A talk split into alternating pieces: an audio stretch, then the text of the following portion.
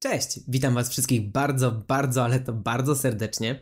Ja nazywam się Michał Szermelek, a to podcast pod tytułem Marketing, który się zwraca, w którym czasem sam, a czasem w towarzystwie innych ekspertów, będę starał się dostarczać Wam wszystkie informacje i sposoby myślenia, które są niezbędne do tego, aby marketing w Waszych firmach był skuteczny i przynosił oczekiwane rezultaty. Ten podcast jest kierowany do wszystkich osób, które mają dość nic nie wnoszących treści, marketingowego żargonu, ciągłego mówienia o zwiększaniu widoczności, o zasięgach czy o wizerunku, a które szukają konkretnej dawki marketingowej wiedzy, która pozwoli im zwiększać zyski i z łatwością znajdywać nowych klientów. Jeżeli szukasz wiedzy i wskazówek, które sprawią, że Twój marketing zacznie się zwracać lub zacznie generować większy zwrot z inwestycji, to jesteś we właściwym miejscu. Jako, że to pierwszy odcinek tego podcastu, e, jego tytuł i treści siłą rzeczy muszą być niestety dość teoretyczne i wprowadzające, bo po pierwsze musimy się trochę poznać, a po drugie chciałbym, aby odbiorcy kolejnych odcinków znali dobrze moje definicje i moje podejście do marketingu. Więc dziś odpowiemy sobie na fundamentalne pytanie, czyli po cholerę jest Ci w ogóle ten marketing i czy warto w niego inwestować. Ten odcinek najbardziej przyda się właścicielom firm, którzy albo wciąż nie wiedzą, czy ten marketing jest w ogóle dla nich, czy powinni w niego inwestować czas i pieniądze, albo tym, którzy mają już w swojej firmie dział marketingu, który nie funkcjonuje zgodnie z ich oczekiwaniami. E, drugą grupą osób, dla których ten materiał może być wartościowy, są osoby odpowiedzialne za dział marketingu w firmach, które zastanawiają się, jaka jest ich rola w firmie, e, co powinny w zasadzie robić ze swoim czasem i jaką wartość w ogóle stanowią dla organizacji. Jeżeli nie należysz do żadnej z tych dwóch grup, to jest duża szansa, że ten materiał nie wniesie dużo do Twojego życia i że bardziej przydatne będą dla Ciebie kolejne odcinki, w których przejdziemy już do dużo bardziej twardych konkretów i, i konkretnych wskazówek. Wszystkich natomiast słuchaczy zachęcam gorąco do śledzenia podcastu Marketing, który się zwraca na Spotify'u oraz do dodawania mnie do swojej sieci kontaktów na LinkedIn, abyśmy mogli pozostać ze sobą na bieżąco. W tym odcinku przejdziemy sobie po tym, czym jest i czym nie jest marketing – jakie mogą być w ogóle jego zadania w organizacji i czy jest Ci do czegokolwiek potrzebny. Zapraszam. Żeby dobrze odpowiedzieć na tytułowe pytanie, czyli po cholerę jest Ci w ogóle ten marketing, trzeba najpierw precyzyjnie określić, czym ten marketing w ogóle jest. E, na studiach z marketingu słyszałem pewnie około 20 różnych definicji, z których każda kolejna jest jakby zupełnie y, z innej strony. Jedne patrzą na produkt, e, drugie patrzą na grupę odbiorczą, trzecie na wartość dla organizacji. Yy, więc zupełnie mnie nie dziwi, że wielu przedsiębiorców, menadżerów czy specjalistów nie do końca jest w stanie określić, po co w ogóle jest ten marketing, jakie ma spełniać zadania, czym on w ogóle jest. Więc pierwsze błędne przeświadczenie, z którym często spotykam się na temat marketingu, to, że marketing równa się reklama. I zaraz pokażę Wam, dlaczego to określenie jest błędne, yy, dlaczego nie można tak na to do końca patrzeć. Z perspektywy przedsiębiorcy. Jestem sobie przedsiębiorcą, wymyślam jakiś produkt, jakąś usługę, yy, produkuję ten produkt i potem wchodzi dopiero dział marketingu, yy, który pomaga mi w jego sprzedaży czy w jego komunikowaniu do rynku. I tyle. I tak wiele osób yy, patrzy na marketing, że mam już pewien produkt i teraz wchodzi marketing, który ma go sprzedać. I co często okazuje się w takiej sytuacji, kiedy tak właśnie rozumiemy marketing, że reklama jest nieskuteczna że y, jest, reklama jest po prostu droga, że reklama nie działa, albo też czasami są zarzuty do konkretnego kanału, czyli ktoś puszcza sobie reklamę na Facebooku produktu, który już ma i mówi reklama na Facebooku nie działa. Kropka. A to dlatego, że to rozumienie jest po prostu zbyt ograniczone. E, często zdarzają się sytuacje, gdzie produkujemy produkt, którego nikt nie potrzebuje. E, gdzie produkujemy produkt, którego rynek nie chce lub którego rynek nie rozumie, i zwykła prosta reklama nie będzie w stanie przekonać kogoś o tym, że go potrzebuje. Często pojawia się wtedy też sytuacja, kiedy chcemy go sprzedawać niewłaściwej grupie docelowej, czyli ludziom, którzy po prostu go nie potrzebują. Może jest inna grupa osób, które go potrzebują, natomiast ta, do której komunikujemy się reklamą, e, nie jest odpowiednia. I chyba najczęstszy przypadek, e, nie wiemy w ogóle dla kogo jest stworzony nasz produkt, nie wiemy komu chcemy go sprzedać i nie wiemy jak możemy dotrzeć do takich ludzi. Najczęstszy cytat osób, które tak patrzą na marketing, to, że odbiorcą docelowym naszego produktu jest każdy. Więc zdecydowanie nie można postawić dużego znaku równości między reklamą i marketingiem. Reklama jest oczywiście częścią marketingu, natomiast takie płytkie rozumienie, że reklama równa się marketing, niestety jakby nie produkuje dobrych e, rezultatów. Sam kiedy stawiałem swoje pierwsze kroki w biznesie, e, to rozumiałem to w podobny sposób. Miałem niewielką markę odzieżową, e, jeszcze w liceum i proces wyglądał mniej więcej następująco, że Znalazłem szwalnię, która spełniała moje potrzeby, projektowałem wzory, które sam chciałbym nosić, zamawiałem pewną ilość ubrań z nimi, opłacałem zamówienie, dostawałem ciuchy, no i co dalej? Komu je sprzedać? I właśnie wtedy tak rozumiałem marketing, że w tym miejscu powinien wejść marketing, wziąć ciuchy, które już są i sprzedać je komuś tam, komuś, kogoś powinni znaleźć, kto chciałby te ciuchy kupić. No i teraz pojawia się rzesza pytań, czyli puszczać reklamę na fejsie, puszczać reklamę na Instagramie, czy może jednak nie, może YouTube, może jakiś influencer marketing. Tylko teraz pytanie, wejdę na Facebooka, to do kogo mam te reklamy kierować? Yy, influencer marketing? Ok, dobra, mam do wyboru na przykład 100 potencjalnych mikroinfluencerów, yy, na których mnie stać, no i teraz pytanie, którego z nich wybrać? Który z nich trafi do osób, które będą chciały te ciuchy nosić? A to wszystko, te wszystkie pytania pojawiły się głównie dlatego, że postrzegałem marketing jako narzędzie do napędzania sprzedaży. Tylko i wyłącznie. Mam już gotowy produkt, teraz wchodzi marketing, sprzedaję go komu, komu popadnie.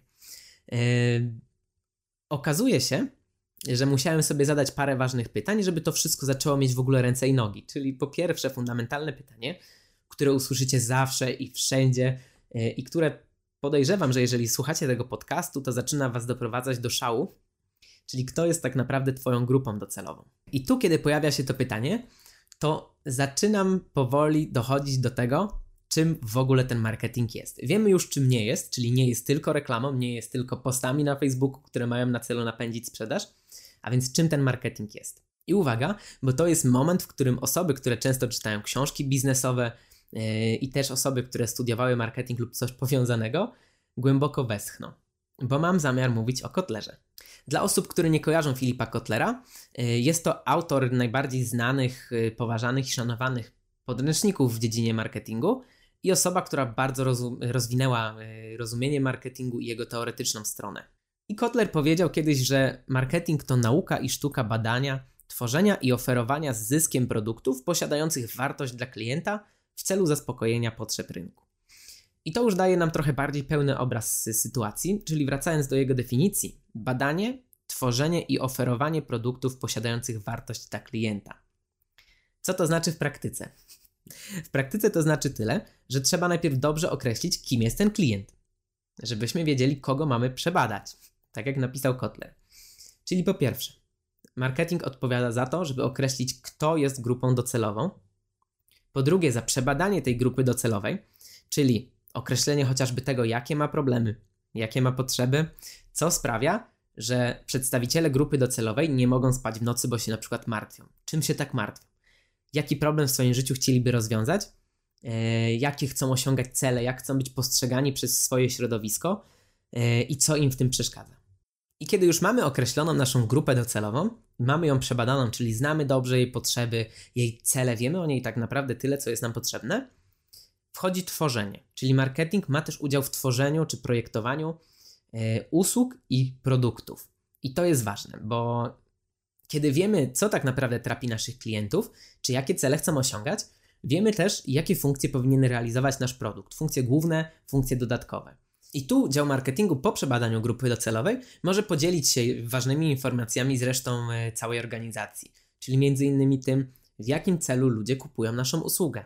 Czy bardziej zależy im na tym, żeby e, redukować ryzyko biznesowe, czy może na tym, żeby redukować koszty. I dopiero po tych etapach pojawia się ofertowanie w definicji Kotlera, czyli właśnie komunikowanie naszej oferty grupie docelowej, e, tego jak komunikujemy produkt, jak komunikujemy nasze usługi, tak aby faktycznie grupa docelowa widziała w nich wartość i chciała je kupić. I to była definicja Filipa Kotlera, która już dosyć mocno pokazuje, że marketing to nie jest tylko reklama, ale że jest mi coś więcej, czyli też określenie, e, poznanie tej grupy docelowej, e, komunikację z nią, przedstawianie jej w ogóle wartości. Moja definicja marketingu jest delikatnie inna, bo staram się zawsze patrzeć na wszystkie rzeczy przez taki praktyczny pryzmat, więc ja widzę to następująco że marketing to taki proces, czy system, czy zespół czynności, który ma na celu dokładne określenie grupy docelowej, dokładne poznanie grupy docelowej, czyli jej potrzeb, jej problemów, wszystko to, o czym mówiłem wcześniej, komunikację z grupą docelową, czyli między innymi ustalenie kanałów komunikacji, tego jak będziemy to robić yy, i zaspokajanie potrzeb grupy docelowej. Ale ta definicja byłaby niepełna bez praktycznego elementu, czyli trzeba też wspomnieć o tym, że dobry marketing musi po pierwsze polepszać wyniki finansowe firmy, a po drugie budować silną markę firmy.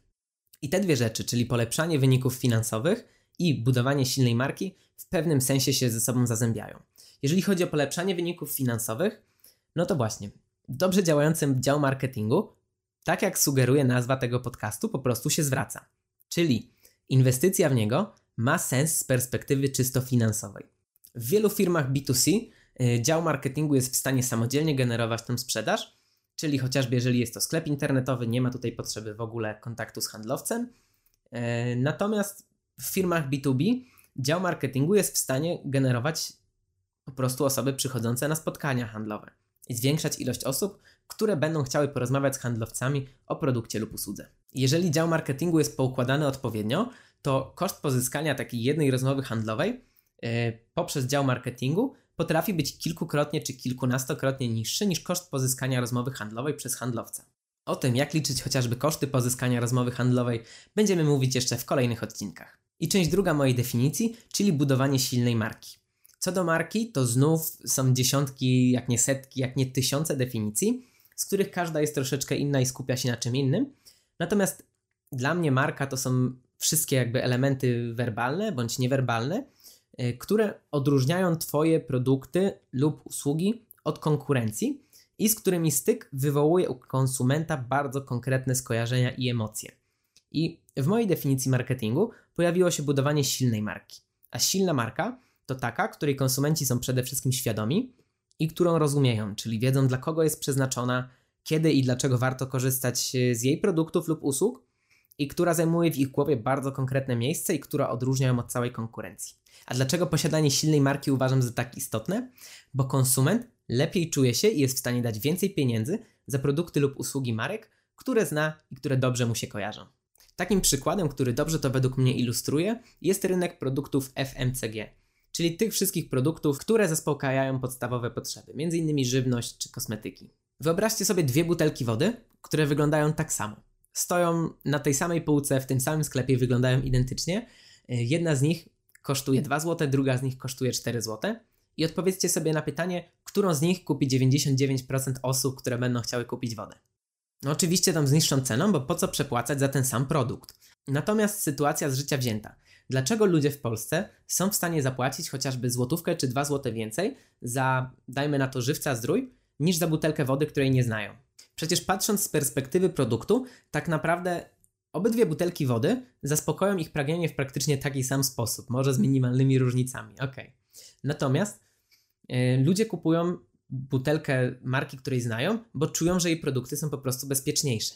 Dlaczego ludzie z uśmiechem na ustach kupują iPhony? Przecież mają co do zasady yy, niewymienialną baterię, mają jakieś dziwne, niestandardowe porty typu Lightning, mają bardzo mocno zamknięty ekosystem, nie można w nich korzystać z karty SD. Była cała masa skandali w stylu wyginające się iPhony i tak dalej, a ludzie dalej idąc do sklepu i mając wybór między iPhone'em i jakąś inną firmą, yy, często wybierają iPhony.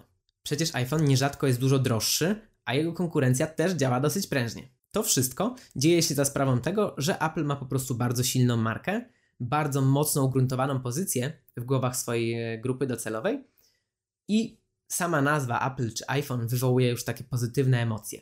Jeżeli chodzi natomiast o firmy B2B, wyobraźcie sobie, ile razy łatwiej jest sprzedać produkt lub usługę, będąc handlowcem takiej znanej, e, rozpoznawalnej i szanowanej marki jak chociażby Microsoft. Kiedyś usłyszałem, jak Łukasz Kosuniak, którego podcast serdecznie też polecam, yy, powiedział, że marka równa się marża. I to jest coś, co do mnie zdecydowanie mówi. Mimo tego, że takie codzienne czynności, którymi będzie zajmował się dział marketingu w Twojej firmie, będą się różnić w zależności od celów Twojej organizacji, w zależności od y, Twojej branży czy od charakterystyki Twojej działalności, to w gruncie rzeczy uważam, że te działy, niezależnie już od tych wszystkich czynników, powinny dążyć do tego samego czyli budowania silnej marki, która wyróżnia się na tle konkurencji i polepszania wyników finansowych. A jak pokazałem przed chwilą, te dwa duże cele troszeczkę się ze sobą zazębiają. I na tym chciałbym dziś poprzestać.